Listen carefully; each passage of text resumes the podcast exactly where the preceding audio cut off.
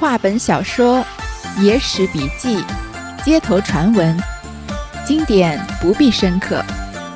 欢迎收听三弦儿的三言二拍，我们一起听听故事，聊聊人生。我们来说《御世名言》第三卷《新桥氏韩武卖春情》的故事。就如上回说的那样，这个故事啊，不太值得逐字逐句的读来解释。我呢就说个大概意思，在值得说的地方啊，稍微停下来读一两句。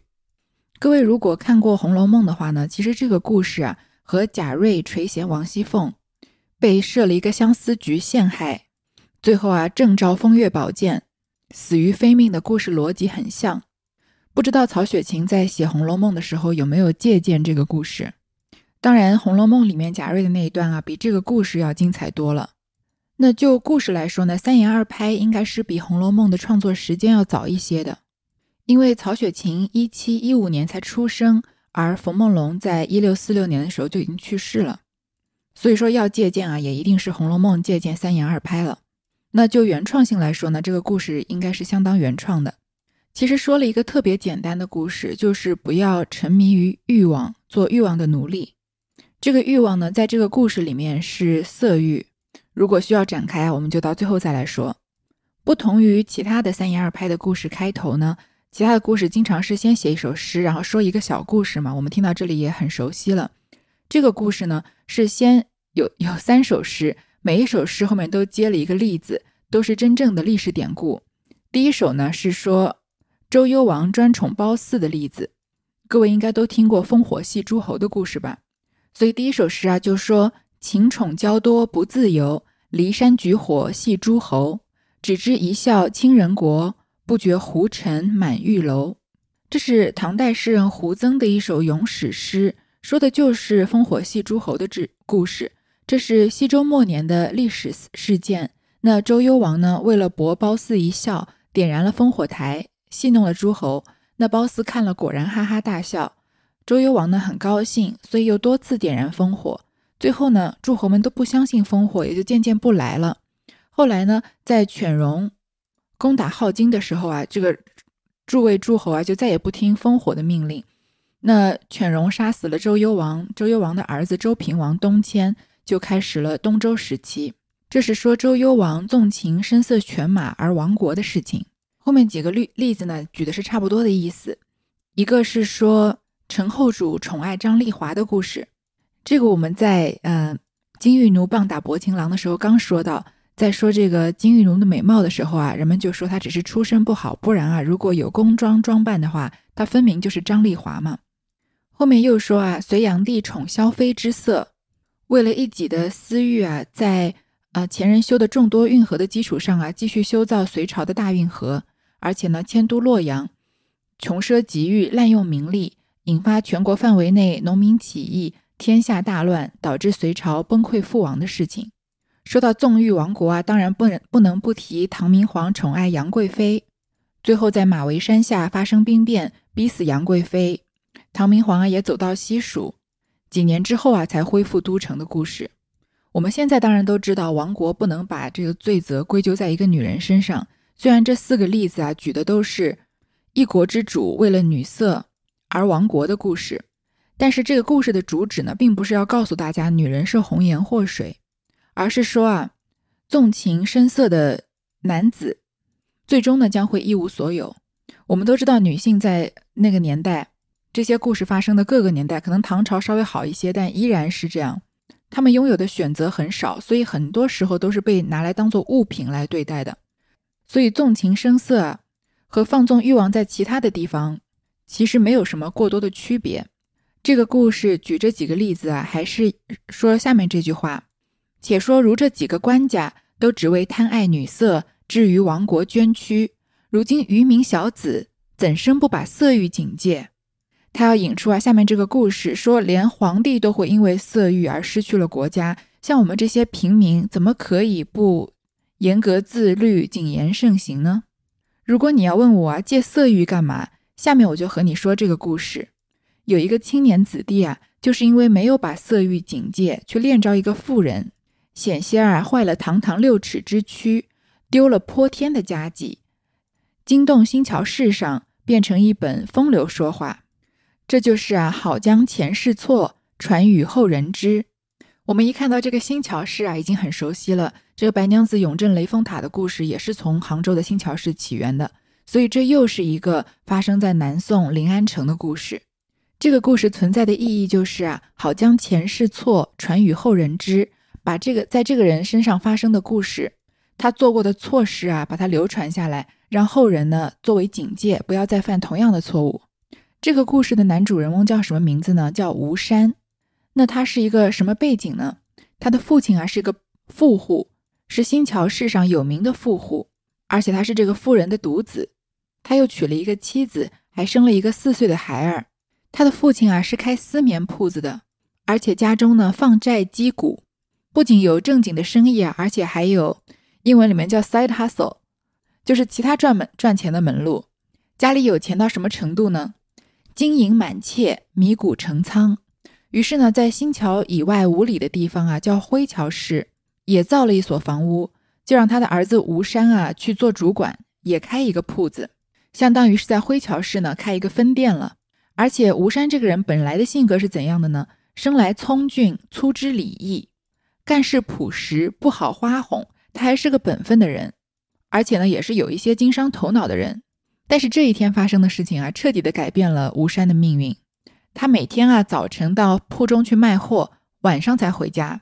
我们知道，现在商品房有一种就是那种商住一体的，前面是个店面，然后后面呢，这个店主就可以自己住在那里，这样就大大节省这个通勤的时间。早上起来，这个出了门就可以不用出门就可以开店了，对吧？那这个吴山呢，就是这样的一个商品房。那因为他一个人在灰桥市这边开分店，所以他这个房屋啊。只有门面是这个卖东西的，后面的房屋都是空的。有一天呢，吴山在家里有事情，所以到中午啊才来到这个铺子里。来到铺子里啊，就发生了一件很奇怪的事情。他看见屋后的河边啊停着两只船，而且船上有很多的行李。有一些人啊就把行李往这个空屋里面搬。船上面下来三个妇人，一个是中年的胖妇人，一个是老婆子，一个是小妇人。就说他们家被三个女人就是这样闯进来了，而且还把自己东西大大方方的搬进来了。这三个人啊，他根本就不认识。吴山啊，就问主管说：“什么事情啊？怎么会不问这个室友就搬到我的房子里来？他们谁啊？”这主管就说啊：“他们是城里的人家，因为乡里面差役之事啊，一时间找不到屋子，所以啊，他们就央邻居范老来说情，希望能在这里暂住两三天就可以走。本来呢，正好要报知你的，但是你正好这个时候来了。”那吴山正要发怒呢，因为这是我的房子，你作为一个主管，怎么能不告诉我，就让他们先搬进来，然后才报知我呢？而且这三个来路不明的人，就这么正大光明的把东西搬进来，要住到我家里呀？他正要发怒啊，看见里面这个年轻的小娘子，就给吴山啊深深的道了个万福，叫他息怒，说这不干主管之事，是奴家大胆，一时事急，出于无奈，不及先来宅上禀知，望起恕罪。容住三四日，寻了屋就搬去。房金依例拜纳。这个伸手不打笑脸人嘛，这个年轻的小妇人啊，态度非常的谦卑，说都是我的责任，因为事急没有办法，来不及先向你禀告。我们住三四天啊，找到屋子一定就搬走。我们住在这里的时候呢，租金一定会这个按时交的。吴山这个时候态度就来个一百八十度大转变。他就放下脸说：“既然这样啊，哎，那你多住一会儿也没关系。”于是呢，妇人就去搬箱运笼，而吴山看的心痒，也替他搬了几件家伙。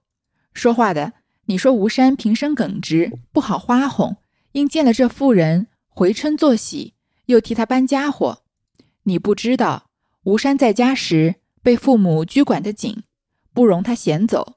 他是个聪明俊俏的人，干事活动又不是一个木头的老实。况且青春年少，正是他的时节，父母又不在面前，福铺中见了这个美貌的妇人，如何不动心？这就是解释吴山为什么态度忽然转变了。前面不是才说吗？说他这个平生耿直，不好花红，还是挺聪明的，怎么突然之间这个女的讲了几句话，他态度就变了呢？原来啊，这是有道理的。这吴山在家的时候啊，他父母把他管得很紧，不准他到处乱走。那他呢，不是那种很死板的老实人，他是个聪明俊俏的人。长得也帅，心思也活络，而且呢还青春年少，就这么老老实实被父母安排娶了一个妻子，然后生了孩子。现在呢，他父母又不在面前，在铺子里啊见到这个美貌的妇人，怎么可能不动心呢？这个故事就跟贾瑞的那个经历特别像。如果各位在第十二回的时候看过贾天祥正照风月剑的时候，他们介绍了贾瑞的身世的。原来贾瑞从小啊就是父母双亡，他被他的爷爷带大。那这个老人家嘛，就对他要求特别严格，只让他读书。而他到了二十多岁呢，老人家也没有想要给他这个张罗亲事的意思。那就和这个吴山一样嘛。我们可能都经历过这个情窦初开的年纪，那各个家庭的这个教育和约束不一样。如果教育约束的过于紧了，然后一下子放开了，那这个年轻人啊，很可能就会有点手足无措，不知道很多事情的边界在哪里。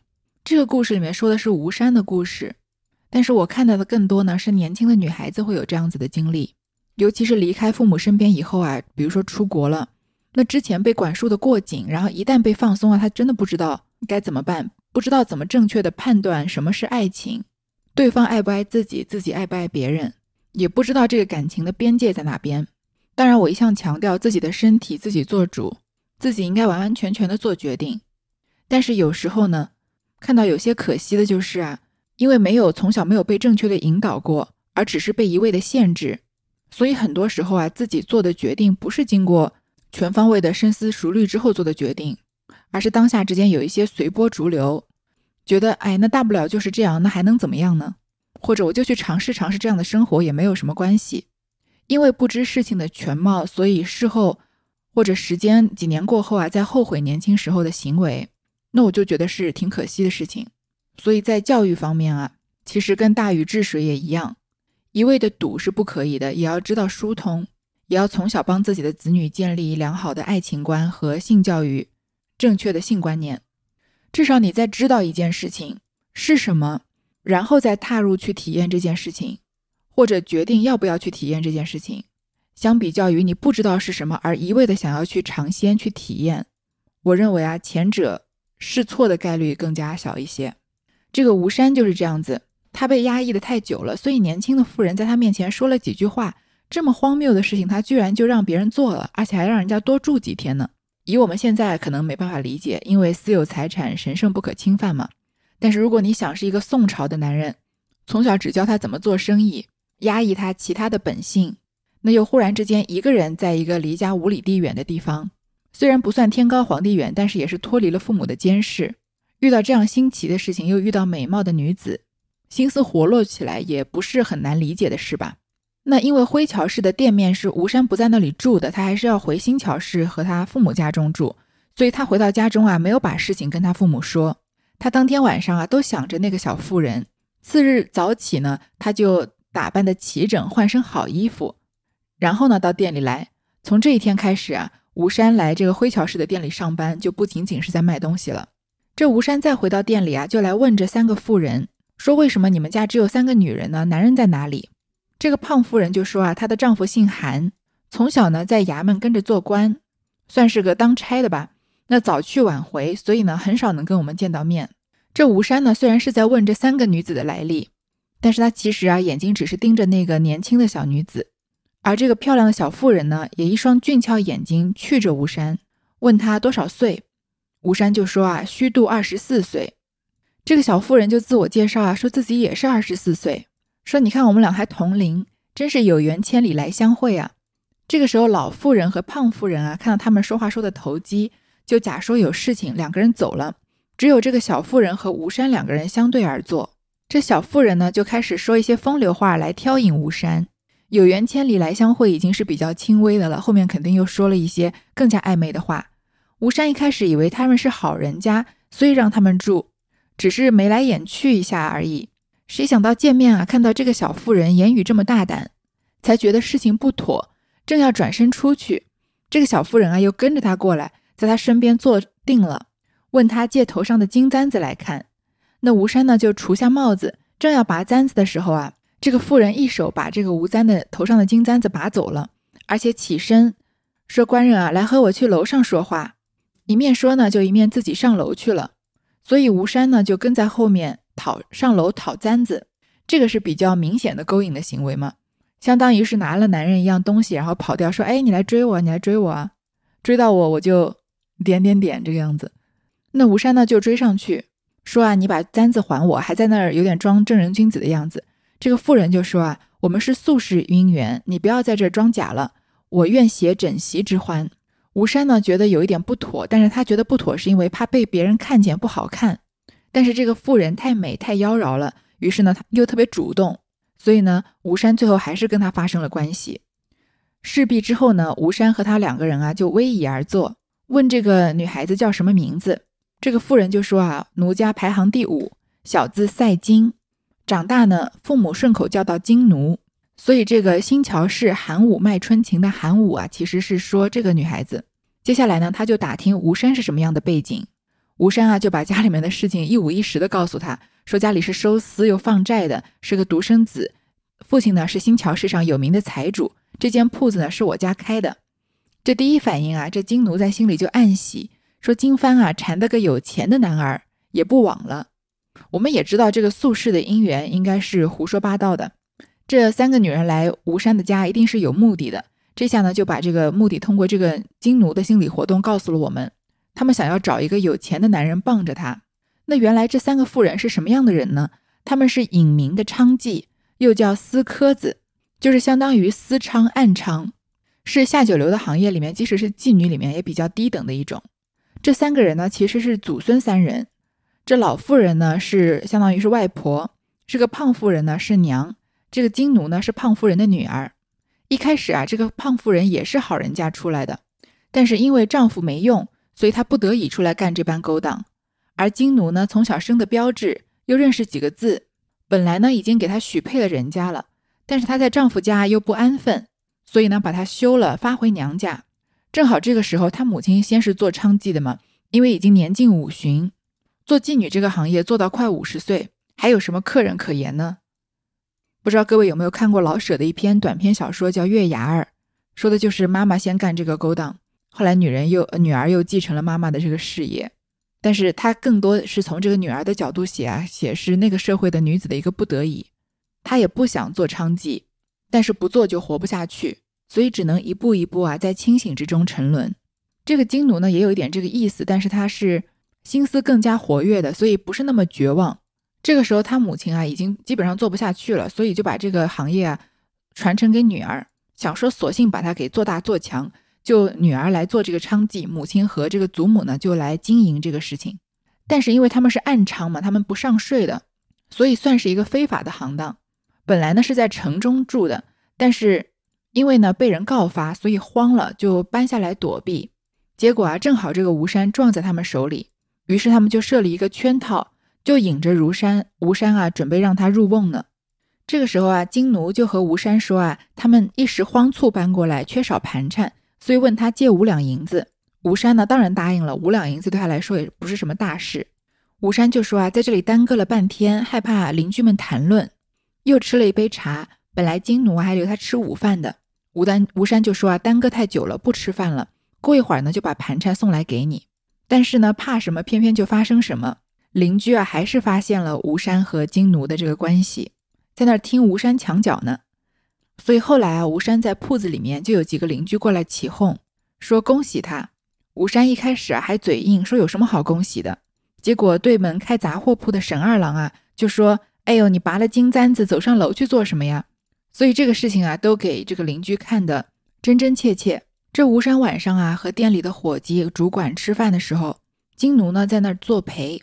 吃完饭之后啊，这个主管走了，吴山呢又和金奴吃了几杯酒，把袖里的银子啊拿出来递给他，就告诉他邻居已经知道我们的事情了。这个事情啊，要是传到我们家去啊，父母知道那可怎么办呢？不如这样，你们一家三口啊，就找个僻静的地方去住，我一定会常常来看顾你们的。金奴说啊，说的是，我回去啊和母亲商议。这金奴呢，把吴山送走以后啊，上楼卸了妆，和他的父母啊。把这个事情说了一说。这个故事里面呢，金奴是有个父亲的，叫做八老，但是是他母亲的。后来再找的人还是他的亲生父亲，这里没有明说。总之呢，这一家几口人呢，就都不是什么好人了。他的母亲呢，就吩咐这个八老啊，打听邻舍的消息。这八老啊，就在门附近门前附近走了一走，来打听到这个之前说话的这个张大郎门前，闲坐了一回，又看到几家邻居啊指指点点的在说这个事情。回到家就跟这个胖妇人说啊，这个街坊上邻居的人啊，嘴巴都很厉害，我们在这里啊长久是待不下去的。这个胖夫人就说啊，我们本身住在金桥呃新桥城里面，被人打搅，只好搬出去。本来指望呢寻个好处安身，就离新桥镇远一点。谁知道呢，又遇他又遇上这种啊很爱多管闲事，对我们指指点点的邻居。于是呢，她很生气，但是也没办法。就一面让老公啊去寻房子，一面啊看邻舍有什么动静再做计较。这吴山啊回到家以后啊，因为怕别人嘴舌，怕别人这个话传到父母口中，所以就瞒着父母，只推说啊身子不好，就好几天啊没有到这个灰桥市的店里面来买货卖货呢，都交给主管打理。那金奴呢做暗娼做久了，在家清闲不惯，又让八老就是他的所谓父亲啊去招引旧时的主顾来走动。一开始啊，这些街坊邻居只以为是吴山和这个金奴勾搭在一起了，那已经够他们说闲话了。后来啊，又看到往来不绝、各种各样陌生的男子进出这个吴山的店面，才知道他们是大做的，知道他们这个私娼啊，不是只单身做一家人生意，打开门来做买卖的。那邻居当然就更不乐意了，有些邻居就说啊，我们这里都是好人家，怎么能让这等熬糟的人在这里居住呢？常言道啊，禁奸禁杀，就是不正当的男女关系啊，往往会导致人命案件。这个话还是很有道理的。这个违法的事情，好像做了一件啊，就很容易跟其他的事情一起沾上边。所以邻居啊都觉得不安全，觉得他们如果啊争吵起来，闹出事来，可能会伤人命，也会连累我们。这话呢也被八老听得，又回去跟这个老妇人说。这个胖妇人啊，就是金奴的妈妈，还不敢出去说出头。就怂恿自己的母亲啊，去跟邻居吵架。这个老婆子听了，果然就去邻居门前叫骂。那邻居呢，也不是吃素的，就跟他骂回去。两边啊，都骂得很难听。最后呢，这个事情一发不可收拾，邻舍啊，就来铺子里跟主管说：“你不应该容这等不明不白的人啊，在你铺子里居住。而且啊，他们还来辱骂我们。这事情闹大了，我们就去新桥镇和这个你们家吴房玉说，知道，到时候你也不好看。”这主管没办法，就应承他们啊，让他们晚上就搬走。于是晚上呢，主管就去找这个胖妇人，说：“你们今天啊就得搬走，不要连累我们。”这个胖妇人也生气，因为才跟这个邻居大吵一架嘛，说：“不劳吩咐，我的丈夫呢已经找到一个屋子，我们今天晚上就搬。”但是呢，他依然留了一条后路，和他的女儿金奴说：“啊，我们明早搬入城，到时候呢，我们就让八老啊偷偷的和这个吴山告诉我们新的住，把这个我们新的住址告诉他。”不能让他父母知道，这个八老啊，就到新桥市吴防玉的丝棉大铺里面，找了个机会告诉了吴山啊他们的新住址。第二天啊，在他们搬家之前，吴山啊就带了银子和一些吃的来看他们，赞助他们搬家的费用，说三五日以后啊一定再来看望他。再继续说呢，吴山啊他有害夏的病，一到夏天呢身体就容易不好，容易疲倦。这个时候正是六月初，那农历的六月初是这个阳历的七月，正是最热的时候，所以请了一个针灸师帮他在背后这个针灸了几针，让他在家调养，不要到店里。这吴山心里呢是很思念金玉奴的，但是因为正在养病，所以也出不了门，就过了将近一个月啊，也没有去看金奴。于是，于是金奴的母亲胖夫人啊就按耐不住，又让八老啊去灰桥市上的铺中探望吴山。这八老打听之后才知道啊，原来吴山啊是在养病呢。于是呢，金奴就和他的母亲商议，让八老啊买两个猪肚，把它洗干净，用糯米莲肉灌在里面，把它炖得烂熟。同时呢，在房中啊磨墨挥笔，写了一封信笺给这个吴山，情真意切，又有一些挑逗的意味。这个信怎么写呢？见妾赛金再拜，谨启情郎吴小官人，自别尊严。思慕之心未尝稍待，悬悬不忘于心。向蒙妻曰：“妾倚门凝望，不见将领。昨遣八老探拜，不遇而回。妾于移居在此，甚是荒凉。听闻贵样酒火真痛，使妾坐卧不安，空怀思意，不能代替。谨具朱赌二枚，稍身问安之意。”信息笑纳，情照不宣。仲夏二十一日，见妾赛金再拜。你看他称这个吴山为情郎，说我离开你之后啊，都特别的想你。你曾经跟我承诺啊，说三五日就回来看我的。我每天啊都倚门凝望，盼着你能来，但你都没有来。昨天呢，我让这个八老去拜望你，也没找到你。我自从住在这里啊，觉得特别的荒凉。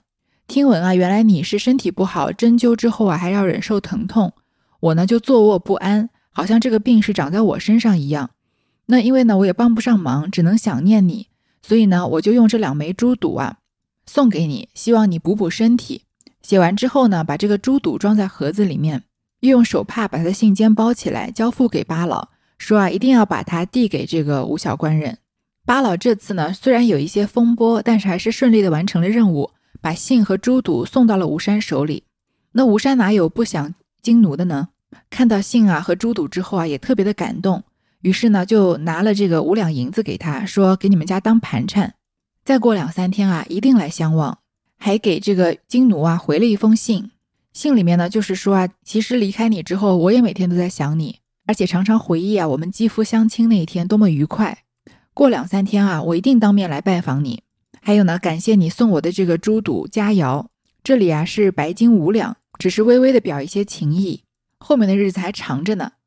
那金奴母子哪在乎他的什么情谊呢？得了五两银子啊，就非常的高兴。这个吴山啊，到了晚上。还拿了一个猪肚给他的妻子，说这个猪肚啊是我一个认识的这个老客户送我的，我在外面和朋友吃了一个，另外一个拿回来给你吃吧，因为他前面一个和这个老这个八老已经吃掉了，这个事情呢就完全没有让父母知觉，因为他的妻子悄悄的在厨房炖了嘛，根本就不知情。到过了三天啊，吴三吴山早上起来就跟他的父母说啊，我现在身体稍微好了一点，我要去灰桥市的这个铺子里面走一遭，这当然是个借口了。这吴山啊，回到灰桥市自己的店里面，只坐了一下，就吩咐主管说：“这次我既然出来一趟啊，我趁机啊，把之前别人赊我们的账给要回来。”那主管明明知道啊，吴山是要去找这个金奴，但他也不敢劝阻他，就只好说：“啊，你身体刚好，可不要到处乱走啊，空受疼痛。”那吴山怎么可能听呢？就按图索骥，按照八老给他的地址去找到这个金奴的家。见到金奴啊，无非是两个人又喝酒。诉一些浓情蜜意的话，那保暖思淫欲嘛。喝完酒之后啊，自然是干柴烈火。这么长时间没见面了，二人情性如火，免不得再把旧情一叙。交欢之际，无限恩情。势必起来，洗手更酌，又饮数杯。醉眼朦胧，余兴未尽。吴山因救火在家，一月不曾行事。见了金奴，如何这一次便罢？吴山何当死？魂灵都被金奴引散乱了，情性复发，又弄一伙。正是爽口物多终作疾，快心事过必为殃。这就是说纵欲的这一段。吴山这么长时间没有见到金玉奴，又只有很短的时间可以跟他相聚，所以呢就放纵自己的欲望，不顾自己身体还很虚弱。这个量变引起质变，这下面这两句诗已经说了：这个爽口物多终作疾。好吃的东西吃多了也会生病，快心事过必为殃。开心的事情做的太多了也会遭受灾殃的。我们有时候喜欢看这种吃播啊，看这些大胃王吃好多好多东西，就觉得看了特别的爽。但是这么无限制的吃大量的食物啊，其实是对身体非常有损伤的。这就是过犹不及了嘛。那吴山这里呢是放纵自己的情欲，所以把身体搞坏了。这又特别像贾琏这个正照风月剑那一段。当然不一样的是，贾琏没有真正的跟王熙凤发生什么关系，而是他得到了一一面镜子，镜子里面自己产生了幻觉，而吴山呢是真正的做了这个事情。那几次之后呢，吴山啊神思散乱，身体困倦，而且熬不过，饭也吃不下，倒在床上就睡了。金奴呢看见吴山睡着，就到楼下外面啊跟轿夫说，让他们等一等，说官人吃了几杯酒，睡在楼上了。这轿夫呢就不敢来催。于是金奴吩咐完啊，也睡在了吴山身边。那这吴山啊，在床上刚刚合眼，突然听到有人叫说：“吴小官好睡。”而且连叫数声。他醉眼之中啊，看到一个胖大和尚，身披一领旧边衫，赤脚穿双僧鞋，腰间呢系了一条黄丝绦，对吴山啊打了个问讯。吴山就跳起来还礼，说：“师傅上煞何处？因甚唤我？”这和尚说啊。贫僧是桑菜园水月寺住持，因为死了徒弟，特来劝化官人。贫僧看官人相貌生得福薄，无缘享受荣华，只好受些清淡，弃俗出家，与我做个徒弟。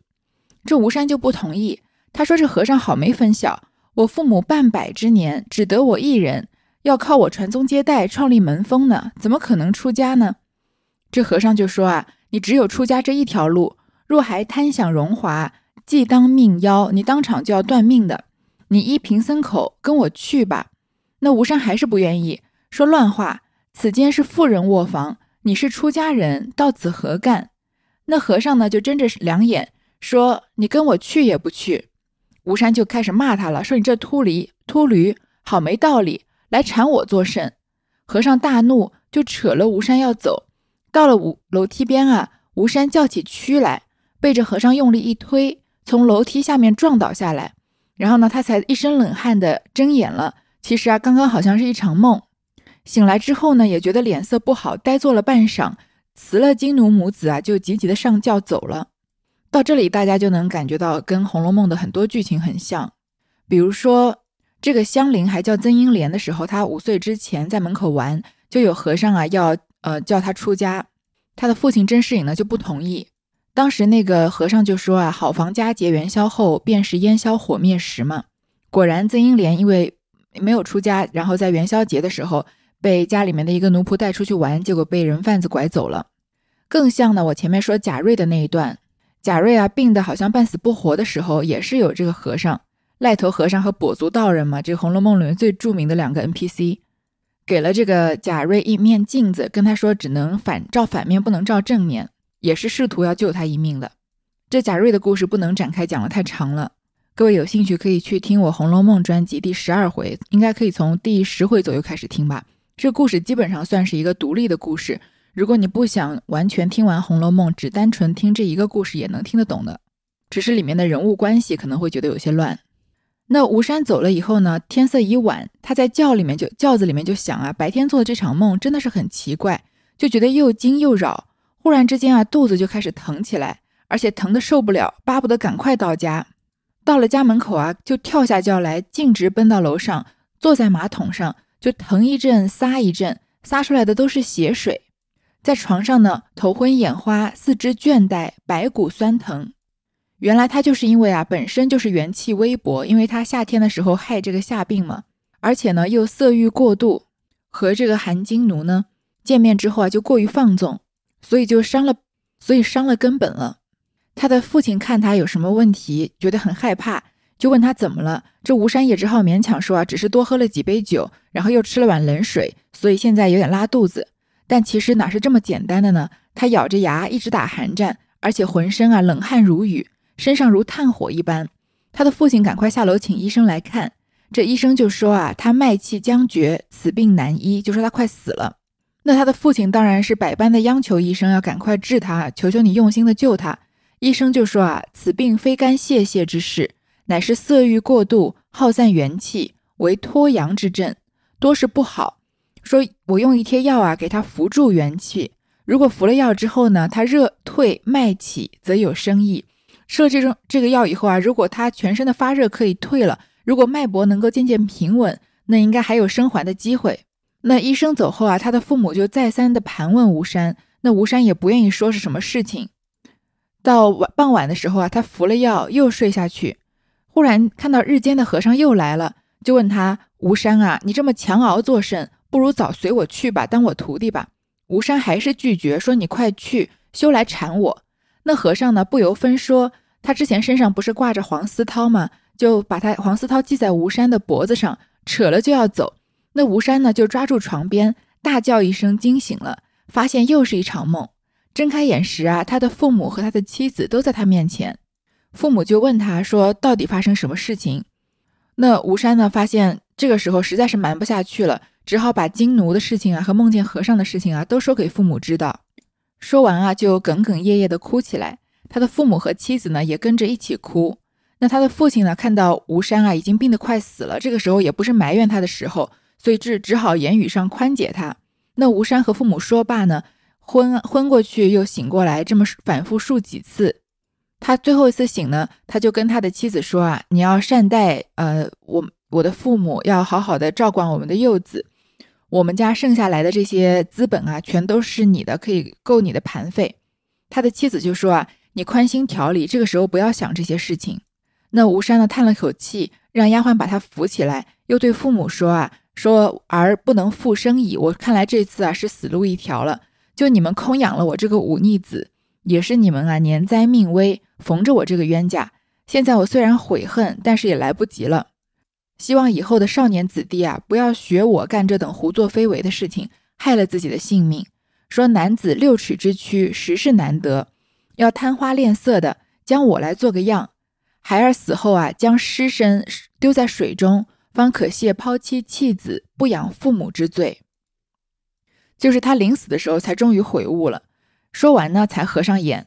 这个时候，和尚又在他面前，吴山就哀求啊，说：“我师，我和你有甚冤仇？为什么你不肯放我呢？”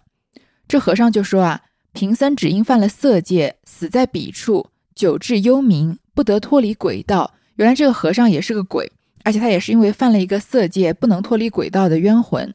说向日啊，偶见官人白昼交欢，贫僧一时心动，要官人啊做个阴魂之伴。”他想要收吴山做徒弟，就是想让吴山跟他到鬼门关里去一起做鬼的。说罢呢，就走了。那吴山醒过来，把这话跟父母说，他父亲才知道啊，原来是他是被冤魂纠缠，命不该绝的。就忙忙在门外的街上啊，焚香点烛，而且摆饭祷告，说啊，希望慈悲放舍我儿生命，亲到此彼处设桥追拔，一定要给你好好的烧纸钱，纸钱给你的亡魂超度。这天晚上啊，吴山本来在床里躺着，忽然坐起身来，睁着眼，他就是被这个鬼魂附身了。跟他的父亲说：“防御，我犯如来色戒，在羊毛寨里寻了自尽。你儿子也来那里淫欲，不免把我前日的事陡然想起，要你儿子做个剃头，不然求他超度，适才成你更犯纸钱，许我见吧。我放舍了你的儿子，不在此作祟。”我还去羊毛寨里等你抄吧，若得脱生，永不来了。原来之前这个和尚啊，也是在羊毛寨犯的色戒，就是后来这个金奴他们搬过去的地方。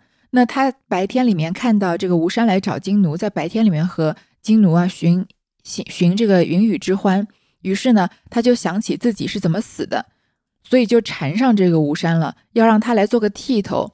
其实的真正的目的呢，是求借吴山的身啊。来来让这个他们家人帮这个和尚超度，说呢，他现在返回羊毛寨里面等他们。如果他能脱身啊，就永远再不来这个纠缠吴山了。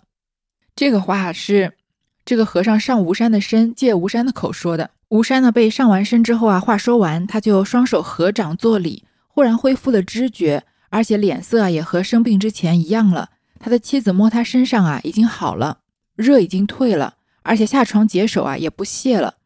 就是不再拉肚子，这个拉血了，一家人都很高兴。在请之前的医生来啊，就说六脉已复，有可救生路，说他现在有活的希望了。又给他下了药，调理了数日，就渐渐的好了。那他的父亲呢，又请了几个僧人去金奴家做了一昼的一昼夜的道场。这金奴一家在夜里也看到一个胖和尚拄着一个拐杖走了。那吴山呢，休息了半年，仍然在新桥镇上啊打做生意。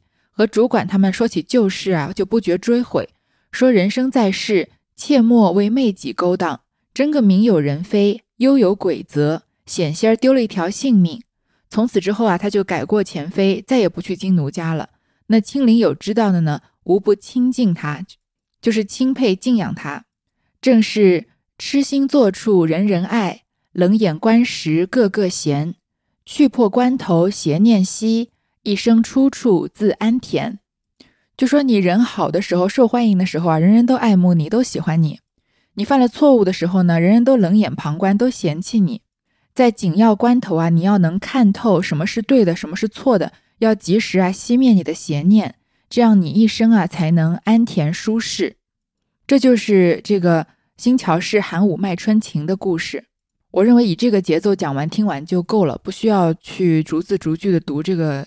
故事，他讲了一个特别简单的道理，就是凡事不要过度，对自己的欲望不要放纵。那像我前面说的，这里面的欲望是说的是性欲。但是其实我们人生中对自己各种各样的欲望都不能过于的放纵。我觉得享乐要适度，人才能真正的感受到这个放纵带来的快乐。凡事都是过犹不及，就是一个东西如果一直能带给你一些感官的刺激，你就一直去享受那种刺激，那慢慢的你的边界就会越来越大，越来越高。那么本来会带给你快乐的东西就没办法满足你了，只能去追求更多的量上面的突破，或者是寻找别的刺激。比如说，如果你总是一直不节制的抽烟或者喝酒，那慢慢它成了你生活里面的一部分，那这个他们带来的感官上的快乐也就会慢慢的淡掉，最后你也没办法从抽烟和喝酒里面作为快呃感受到快乐了。当然，抽烟和喝酒本来就不是什么好事情、好习惯。那同理的玩游戏啊、看电视啊、消磨时间，这些都是很正常的爱好，没有什么好与坏。但是如果过度的话，也慢慢的没有办法从这些事情里面得到放松、得到快乐了。同样的道理呢，适用于表达情绪。比如说，我身边有人啊，很喜欢说脏话，就把它当成口头禅一样说；或者在开车的时候遇到一点不顺心啊，然后就会在车里面大肆的诅咒这个路上面其他的车辆。首先不说它不是一个好习惯，另外一方面，我觉得如果我们比如说是不常把脏话挂在嘴边的人，不太说脏话。那你真正在生气的时候，宣泄你的愤怒的时候，你说出了这个话，别人才能感觉到哦，你现在是真正的在愤怒了。那如果一个人平常就把脏话挂在嘴边，那他生气的时候、表达愤怒的时候该怎么办呢？那同样说脏话已经没有办法传达他的这种愤怒感了。那么难道他要动手打人吗？说脏话确实是不好，但我认为成年人完全不说不太现实。那至少你也要把它留在必要的时候说。不然啊，也别人也不会把你的情绪当做一回事。最后呢，虽说过犹不及啊，但我觉得有些事情，如果你对自己没有信心的话，那就碰都不要碰它。当然，黄赌毒这些就已经不在我们讨论范围内了，那太过激烈了。拿我自己举个例子，我这个中学到大学的时候，特别喜欢玩游戏，都不是什么网络游戏。我那个年代网络游戏也也已经很风行了，但是也许我是智商不够吧，还 不够去玩那个网络游戏。我就很喜欢玩角色扮演的游戏，那个年代叫 RPG role play game，而且我很喜欢玩那种古装版的，什么《仙剑奇侠传》啊，什么《绝代双骄》啊。那个游戏就是简而言之，就是一路的打怪升级，然后做一些支线任务，根据你这个游戏里面不同的选择推动剧情发展，达到不一样的结局嘛。我就常常为了把每一个结局都玩出来，然后就反复的玩这个游戏。我在大学的时候，我室友都说。想不到你看上去平时就是好像还挺努力的一个人，怎么一玩起游戏来好像就是变了一个人一样？经常也不是说经常了，就玩游戏的时候两个礼拜都不出宿舍门，就要把那游戏打到通关为止。而且平常就觉得其他的事情都不太重要，就是要赶快回宿舍打这游戏才最重要。有时候做有一些支线任务也挺无聊的，就是。你在路上就跟每一个路人说话，在游戏里面，然后那个某一个路人叫你去某个镇子上买个包子，然后你就去买一个包子回来给他，他就给你一件什么宝物这样。但是当时候当时玩起来的时候就觉得特别有意思，大概是在大一嗯结束的时候，大二上学期左右吧。我觉得这样下去不行，我就是一个很容易会沉迷游戏的人，所以大概就从大学那个时候开始，一直到现在，我的电脑上面、手机上面都没有任何的游戏。连连连看啊，Candy Crush 这种比较普通的这种消消除类游戏都没有啊，我也从来没有下载过像抖音啊、快手这样的短视频的这个应用程序。前几个月把微博也卸载了，也不是说我觉得那些东西嗯多低俗或者自己多高尚，就是我知道以我这个人的自制力差的程度啊，我只要打开这些软件，就会耗费好长好长时间在里面。这个浪费我宝贵的休息时间，或者学习的时间，或者是录这个音频的时间了。所以我觉得这个韩武卖春情的故事啊，在我看来，更多的是在说，在你对自己的自制力有信心的情况下，那凡事呢就要适度，即使是放纵也要适度。我觉得对于大多数人来说，至少对于我来说吧，就过于自律的人生是不太现实的事情。我曾经有一年计划每天早上四点钟要起床，然后呢锻炼一个小时。好好的吃早饭，然后再学习一会儿，再准备好去上班。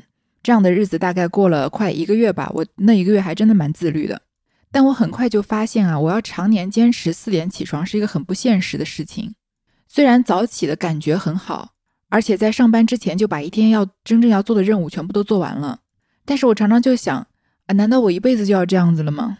而且在夏天的时候，有时候天黑的很晚，天才刚黑或者还有点亮的时候，你就要睡觉，因为你早上要早起。那个时候就觉得很绝望。所以后来我觉得过于自律对我来说不现实吧，于是我就在一个自己能坚持的情况下，选了一个比较相对较早的时间来起床，这样不至于极端到四点，但我也能稍微的利用一些我早上的时间，不至于过于的浪费。这是你在相信自己的自制力、对自己有把握的情况下，凡事要适度，即使是放纵也要适度。那如果你像我一样对自己的自制力没有什么信心，对于有些你知道自己肯定经受不住诱惑的事情的时候，那最好就是办法就是不要开始，不要开始，看上去很难，但是很多事情不要开始比开始了，然后控制自己要难多了。